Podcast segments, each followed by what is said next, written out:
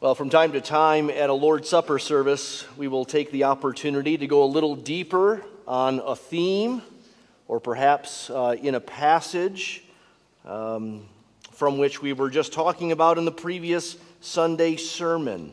And so I'd like to do that tonight. If you would, turn with me in your Bibles to Jeremiah 31. Jeremiah 31 in the Old Testament. Use those table of contents at the beginning of your Bible if you need to find it. And remember that on Sunday we were in Matthew 5 17 to 48. There, Jesus, we saw, fulfills the law, yes, but he also fills out his expectations for his kingdom citizens. He said in Matthew 5, verse 20, unless your righteousness exceeds that of the Pharisees, you will never enter the kingdom of heaven. That's a lofty statement. That, that's a, a lofty requirement. And then remember, in verses 21 to 48, Jesus gives us six different ethical examples using the same formula each time.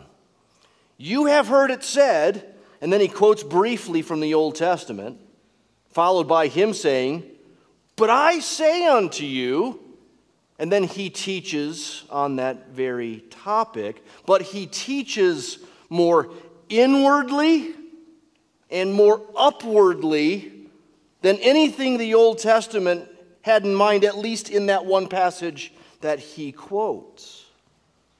Now, I didn't say explicitly on Sunday, but I will now, that Matthew 5 and these higher, more inward commands from Jesus assume what we call the new covenant. The new covenant.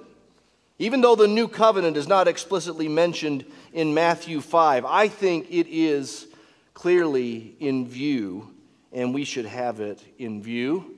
And so I thought it would be good for us to go to the supreme passage of the Old Testament which predicted that new covenant so that we can see that Jesus is assuming in this inner transformation of kingdom people where ethics work from the heart outward. Uh, this is all part of the new covenant. Five and a half centuries before Jesus spoke the Sermon on the Mount, the prophet Jeremiah foretold the coming day of the new covenant. Look down, Jeremiah 31 it's four verses starting in verse 31. Behold, the days are coming, declares the Lord, when I will make a new covenant with the house of Israel and the house of Judah.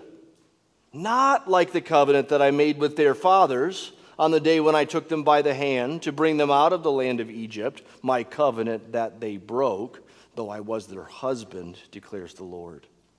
For this is the covenant that I will make with the house of Israel after those days, declares the Lord. I will put my law within them, and I will write it on their hearts. And I will be their God, and they shall be my people. And no longer shall each one teach his neighbor and each one his brother, saying, Know the Lord, for they shall all know me from the least of them to the greatest, declares the Lord. For I will forgive their iniquity, and I will remember their sin no more. The new covenant is a big deal in the Bible. The new covenant should be a big deal for Christians. Here we are at a Lord's Supper service. And what did Jesus say when he gave his disciples the cup. He said, This is the cup of the new covenant in my blood, referring to our passage, Jeremiah 31. The book of Hebrews unpacks the differences between the old covenant and the new covenant over three whole chapters Hebrews 8, 9, and 10. It's kind of a big deal. Or if you think of what is on the page before Matthew in your English Bibles, it says what? New Testament. What does testament mean? New covenant. We've labeled the second half of our Bibles New Covenant. Testament's just a different word for it. It's kind of a big deal. In these few verses in Jeremiah 31 that I just read for us, actually often get referred to in sermons around here. I went through I went looking through my records and on average I'd say I refer to Jeremiah 31 uh, roughly about 6 times per year in the sermons I preach around here. Refer to it. Looking through my records, I found I've never preached the passage. It's never been a primary passage, a sermon text for us, at least since I've been here almost 19 years now. So we'll look at it tonight.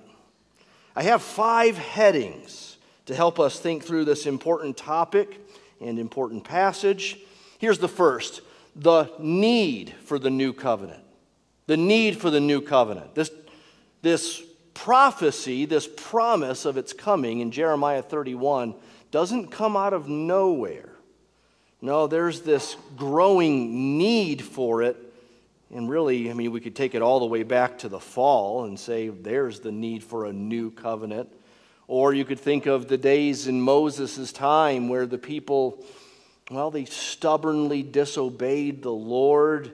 Moses grew in frustration. Toward the end of his life in the book of Deuteronomy, Deuteronomy 10, verse 16, he called on the people, circumcise the foreskins of your heart. Remember, circumcision was a symbol of cutting off the flesh. It didn't literally cut off the flesh. That's the problem. It symbolized what they needed, but what circumcision could never provide. And so Moses, in frustration, is saying, Why don't you circumcise your hearts for crying out loud? And you can imagine the frustration on the receiving end. How do we do that? How, how do you get in there? How do you cut that off? We can't perform spiritual open heart surgery. Deuteronomy 29 4, Moses is still on this topic. He says, To this day, the Lord has not given you a heart to understand, or eyes to see, or ears to hear. But in Deuteronomy 30, verse 6, he, he gives a word of hope. He says, The Lord your God will circumcise your heart and the heart of your offspring so that you will love the Lord your God with all your heart and with all your soul. Oh, there's hope. The Lord will do it. But when? That's Moses. There's a lot of Old Testament, which means there's a lot of stories of, well, some highlights and mostly lowlights of the sins of the Old Testament saints.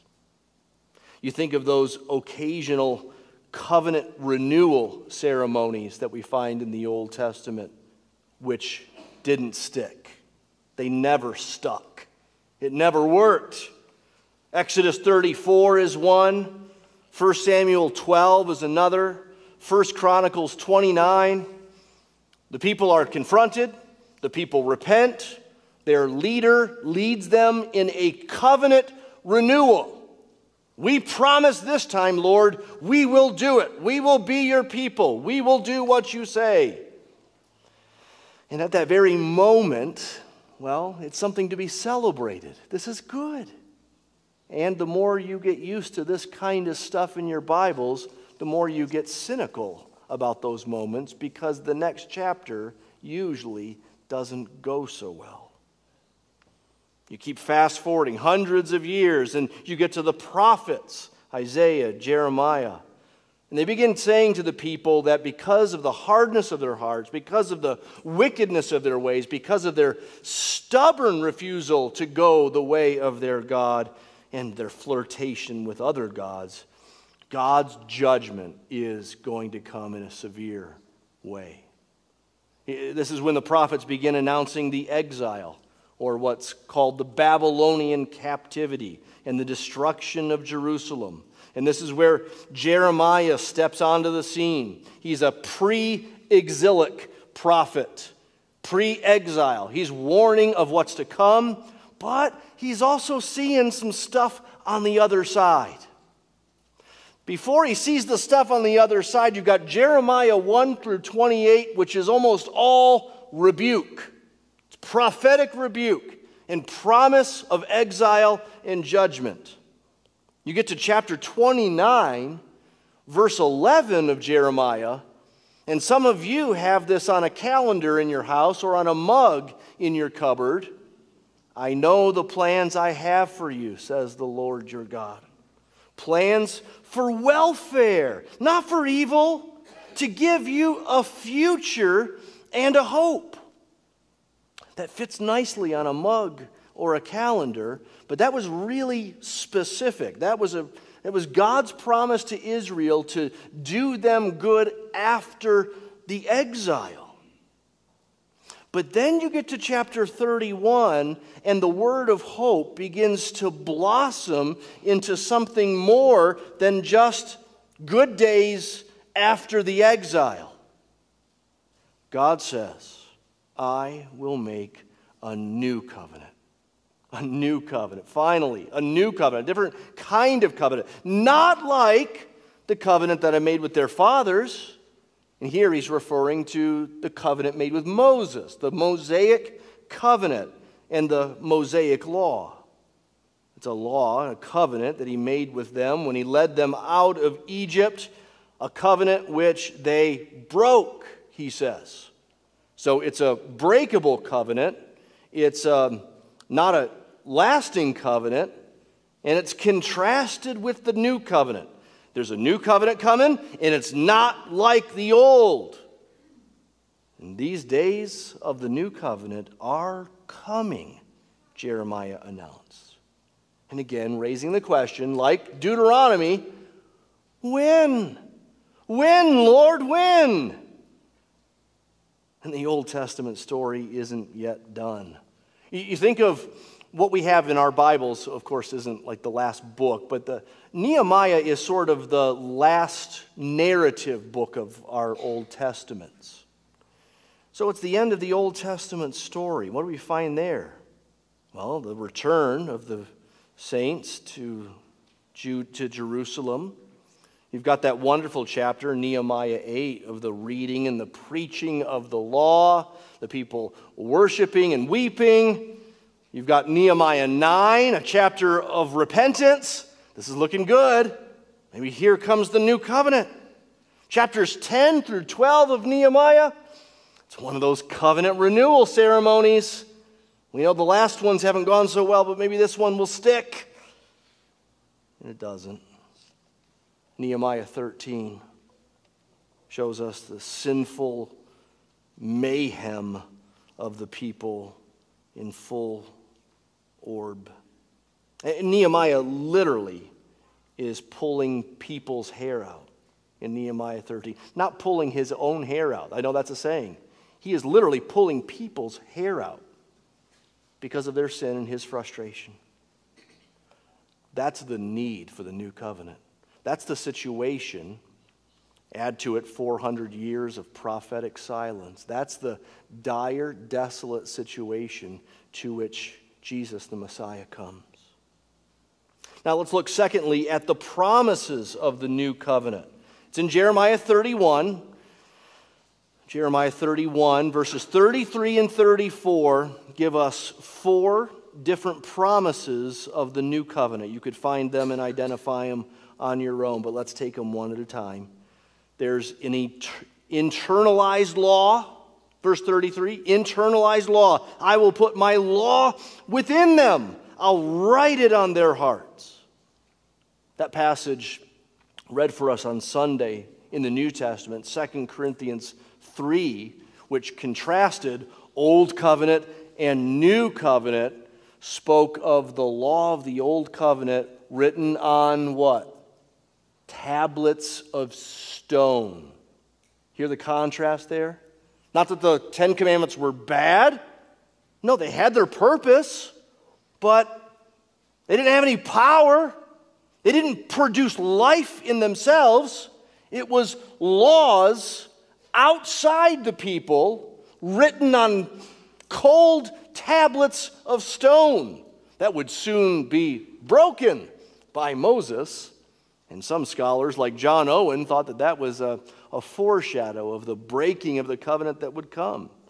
The Mosaic covenant, carved into tablets of stone, was good in its day. It had its purpose, yes, but now God says, one day soon, through the prophet Jeremiah, he says, I will put my law within them, I'll write it on their hearts. Or as Drew began our service from Ezekiel 36, there God says, I'll give you a new heart, taking out the old heart, putting in a new heart of flesh, and I'll put my spirit within you. That's referring to the Holy Spirit, the indwelling Holy Spirit. All that in Jeremiah 31, we can just call it an internalized law. He puts it within us. He changes our desires. He gives us the ability and the, the desire to do His will, unlike the covenant before. A second promise of the new covenant we could call a personal relationship. Verse 33 I will be their God, and they shall be my people. That's personal, it's a relationship, it's permanent. A personal relationship. That's different, at least different in degree, different somewhat in kind from the old covenant. A third promise we could call complete covenant inclusion. That's a mouthful. What's it mean? Complete covenant inclusion. Well, I get it from verse 34. No longer shall each one teach his neighbor, each one his brother, saying, Know the Lord, for they shall all know me, from the least of them to the greatest. Let me explain what's going on here, and then I'll be able to explain to you what I mean by a complete covenant inclusion. In the Old Covenant, you had to distinguish between those who were Jewish by way of ancestry and circumcision, but weren't forgiven. They weren't reconciled to God. They didn't do so well at following God's ways. Paul speaks of this difference in Romans 9, verse 6, where he says, Not all who are descended from Israel are of Israel. So he's using Israel in two different ways there. There's ethnic Israel, that's everyone, ethnically Israel, who's in the, in the covenant by way of circumcision, but not every one of those is actually of Israel of God's people going God's way. The old covenant then was a mixed company covenant, two different kinds of people. And so you would often have this dynamic happening within the old covenant, spoken of in verse 34. One would have to still teach their neighbor. You still have to say to your brother, grab him by the lapels, Know the Lord. They didn't. They knew of him, they didn't know him. They'd been taught some things, but they hadn't been taught. The very nature of the new covenant, though, changes. The nature of the covenant changes. So, who comprises the covenant changes in the new covenant. The new covenant is not a mixed company covenant like the old covenant was. Or to put it in a mouthful, it was a complete covenant inclusion. That's what verse 34 is getting at. The nature of the covenant has changed. The recipients of the covenant have changed. Now it's not a mixed company covenant, it's an all in, all inclusive, covenant included covenant. And the last promise is lasting forgiveness. the end of verse 34 I will forgive their iniquity, I will remember their sin no more. That's not to say that there was never forgiveness of any Old Testament saints before the possibility of the new covenant coming along. No, there was forgiveness. But again, in this covenant, there's forgiveness for everyone in it. There aren't people in the covenant who aren't yet forgiven. Which leads us then to the third heading of Jeremiah 31 the implications of the new covenant. The implications of it. Here I have a few. First, I want us to think about the recipients of the sign of the covenant. I know, again, a mouthful, right? What I mean is, because of the change in the nature of the covenant from Old Covenant to New Covenant, because of the change in the recipients of the covenant in the New Covenant, the recipients of the covenant sign change as well. By covenant sign, I mean in the old, circumcision, and in the new, baptism, at least as the initiating covenant sign. In the old covenant, who received the covenant sign of circumcision? Every Jewish male. You didn't wait for faith. You didn't wait for their faith to become their own, to give them the covenant sign. They got the covenant sign by virtue of the fact that mom and dad were in the covenant, and God did that covenant with them and their children.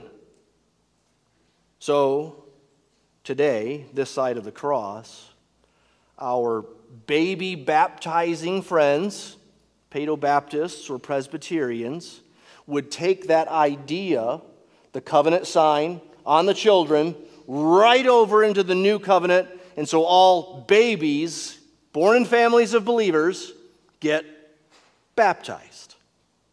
The sign is for the children of the covenant in both the old and the new, they say. And this is what John Calvin taught, and John Owen, and Jonathan Edwards, and a bunch of other people, even today, that we would uh, really appreciate their teaching. But we believers' baptism types, like we are here at Desert Springs Church, we would humbly suggest that the nature of the covenant has changed, and that's why the recipients of the covenant are now limited to those who believe. It's a covenant package, it's all in. If they're forgiven, if they have a law written on their hearts, that's who gets the covenant sign now. No longer will you have to say in this covenant, Know the Lord, they shall all know me. So Peter's sermon in Acts 2 becomes a debate among those who would baptize babies and those who would only baptize believers. And in Acts 2, verse 39, Peter says this listen, he says, The promise is for you and your children. Oh, well, that sounds like baptized babies, then, right? I mean, he's picking up that old language of you and your children. Yeah, but he goes on to say, everyone whom the Lord our God calls to himself. The promise is for you and your children, everyone whom the Lord calls to himself which means he may call some of our children, perhaps all of our children, perhaps none of our children. If he does not call them, then we should not put that covenant seal of baptism upon them. That's one implication of the new covenant. More happy and hopeful and encouraging is just the assurance of it. Uh, the, the promise of it. God emphatically saying throughout it, I will, I will. It's unilateral. He'll do it, He accomplishes it. Phrases like, no longer. There's no going back. Once He enacts this, there's no going back to the old ways. There's no covenant renewal necessary. I will remember their sins no more. And that has already come to us in Jesus Christ if we believe in him. That is, all that, all of that is right now available to everyone who would believe in this Jesus. Not just forgiveness, but relationship. Not just reconciliation, but transformation. A complete package, all inclusive for everyone in the new covenant from the least of them to the greatest. So, yeah, remember Matthew 5. Jesus calls us to a high standard as his kingdom citizens. He calls us to the proper heart motives for our actions as his kingdom citizens. But in the new covenant, by his Spirit, he also provides the means by which it happens. He provides the power by which it's accomplished. So remember John Bunyan's old poem. I've quoted this before. Run, John, run, the law commands, but gives you neither feet nor hands. Far better news the gospel brings. It bids you fly and gives you wings.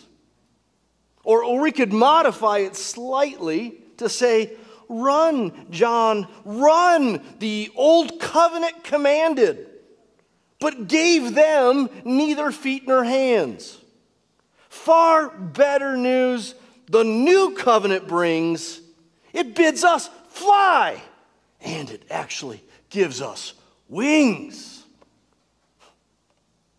And so, another implication here is glory to God.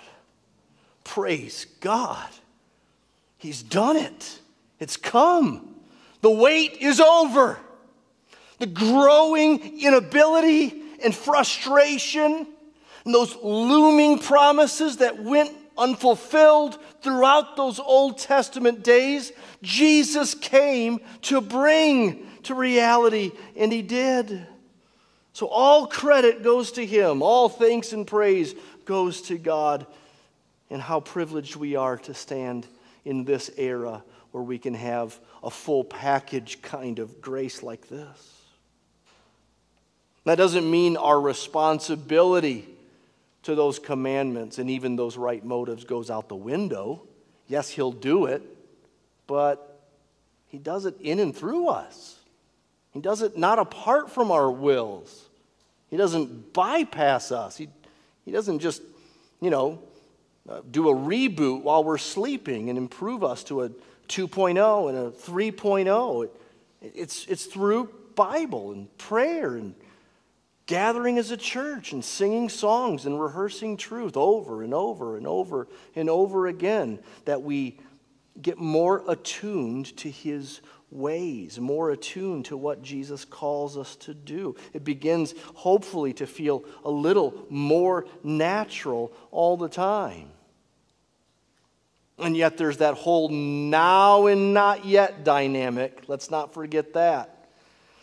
The new covenant is now, it has come. We partake of the cup of the new covenant tonight. And yet, the new covenant will only be fully realized in a new heaven and a new earth. That's why Revelation 21 speaks of a, a, new heaven that John sees like this. They now will be his people, he will be their God. That's the language of the new covenant. Now fully realized in a whole new heaven and new earth. Now where sin is no more now, where righteous desires are fully realized and never frustrated by sinful desires.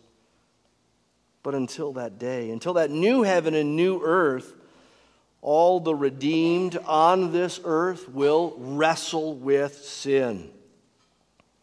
That's the not yet. And yet, it's as good as done.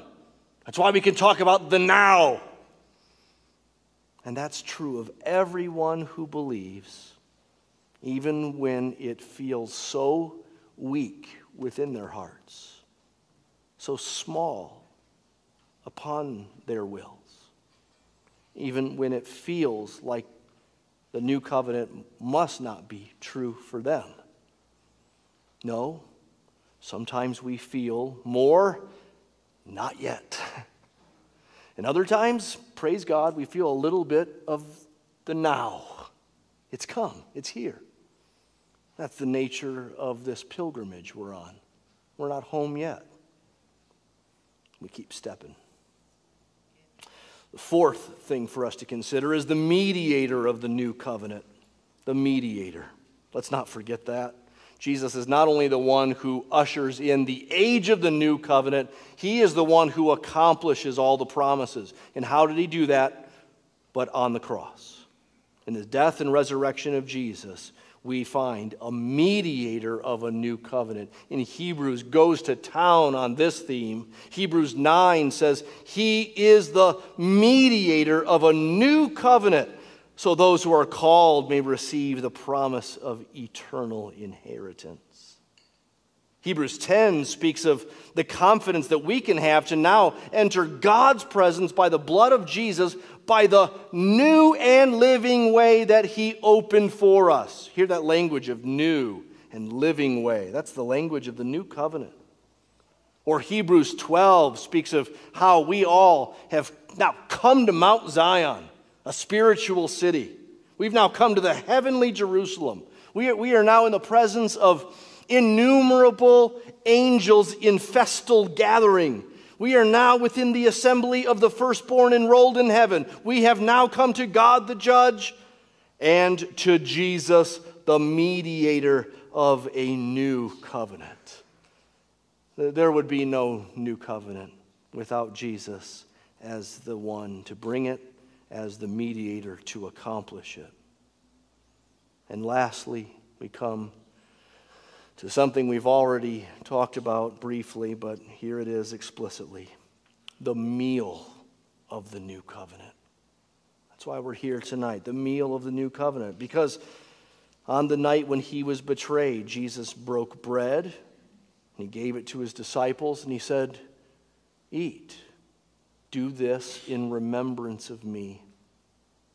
When that was done, he gave them the cup, and he said, This is the cup of the new covenant in my blood. Do this in remembrance of me. That's why we're here tonight. We need to remember him. We need to remember what he did. Oh, we, we haven't totally forgotten it as Christians, but we're forgetful people. We, we forget its power, we forget its significance, we forget its surety, we forget its, its implications, we forget its cost. And so he's given us this meal to symbolize his broken body and his spilled blood, his life and his death. And we remember by looking upon the elements and seeing not our Savior's body, not our Savior's blood. Oh no, that work has already been done, it, it's finished. But as memorials of his broken body and spilled blood, we visibly look upon these things to remember the tangibleness of it, the reality of it. He really did come. He really did live. He really did bleed. He really was raised. He did it for us. We remember that this was for us. This is ours. Just as we partake of the bread, putting it in our mouths, digesting it down, just as we take of the cup, putting it in, soaking it up, so that's what we've done with Christ. We've taken of Him. We've taken Him deep down. We've taken it without cost, without price. We remember afresh that all of our hope is outside of us. It's in His finished work. We, re- we remember in faith that partaking of this meal tonight is, is a proclamation to ourselves and to the world what we've come to believe and what we've come to trust in. This is all our hope. Jesus' finished work. Just take it in, just eat it up for free. That's our testimony. That's what we believe. Tell it to yourself afresh tonight. Preach to yourself through the elements tonight. This is our message to the world. Him, Him alone, His death and resurrection. And we just keep doing this as forgetful people who keep reminding ourselves and each other. We keep doing it until He comes. As He says, until He comes. This is our meal of remembrance. And in all this, we remember this is all part of the new covenant. This is the cup of the new covenant. This is the meal that he gave us to remember the whole new covenant package, not just the cross, not just waiting for his coming, but the promise of Jeremiah five and a half centuries before Jesus walked this earth. And so, if you have that covenant, if you're in that covenant, if you know that forgiveness, if you believe, however small He's written it on your heart, the law has been written on your heart, and you desire to do His will, if you believe that tonight, then we would welcome you to partake with us. If not, if that's not you, if you say, New covenant, I don't know if I'm in or out, how do you get a membership card? Well, we need to talk more. And this meal is not for you just yet. This meal is for those who are in the covenant, who know the covenant, and know the Lord of the covenant. If that's not you tonight, as others get up in just a bit, we'd ask you just to stay seated. That's all right. People around you will barely notice, if at all.